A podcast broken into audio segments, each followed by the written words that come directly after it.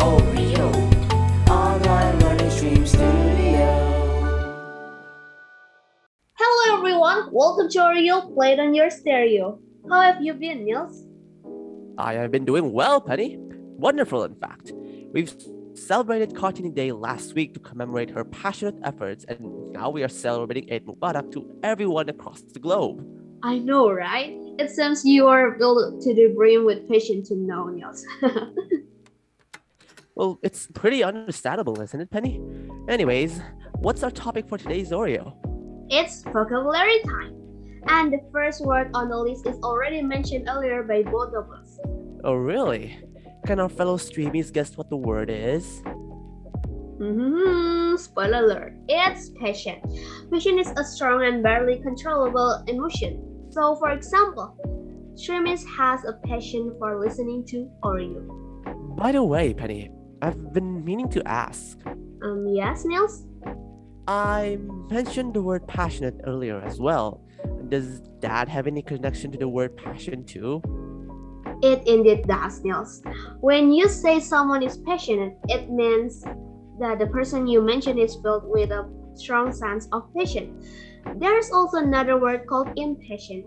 It means filled with or showing great emotion. So you can say that impatient occurs at the heat of the moment, whereas passionate is a constant thing. Oh, wow. Thank you, Penny. That is very useful to know. No problem, Niels. What say you lead us to the next word on the list? The next word on the list is eagerness. It is the enthusiasm to do or to have something. For example, Penny showed eagerness to learn vocabularies through Oreo. I can't deny that because it's true. Well, I know it is, considering you talk with such verve. Verb? What does that mean? That's the first I've heard of it. Oh, my apologies for not elaborating. It's basically a noun that shows a person's vigor and spirit or enthusiasm. Oh, I see. The more I know. Well, then, let's move on to our final word on the list. It's. Huh? Wait, that's weird. I've never heard of this word before. Say, can you take over for me, Penny? Okay, sure, Niels. The word is vehemence. It's the display of a strong feeling or passion. An example would be Niels speaks with vehemence about vocabularies.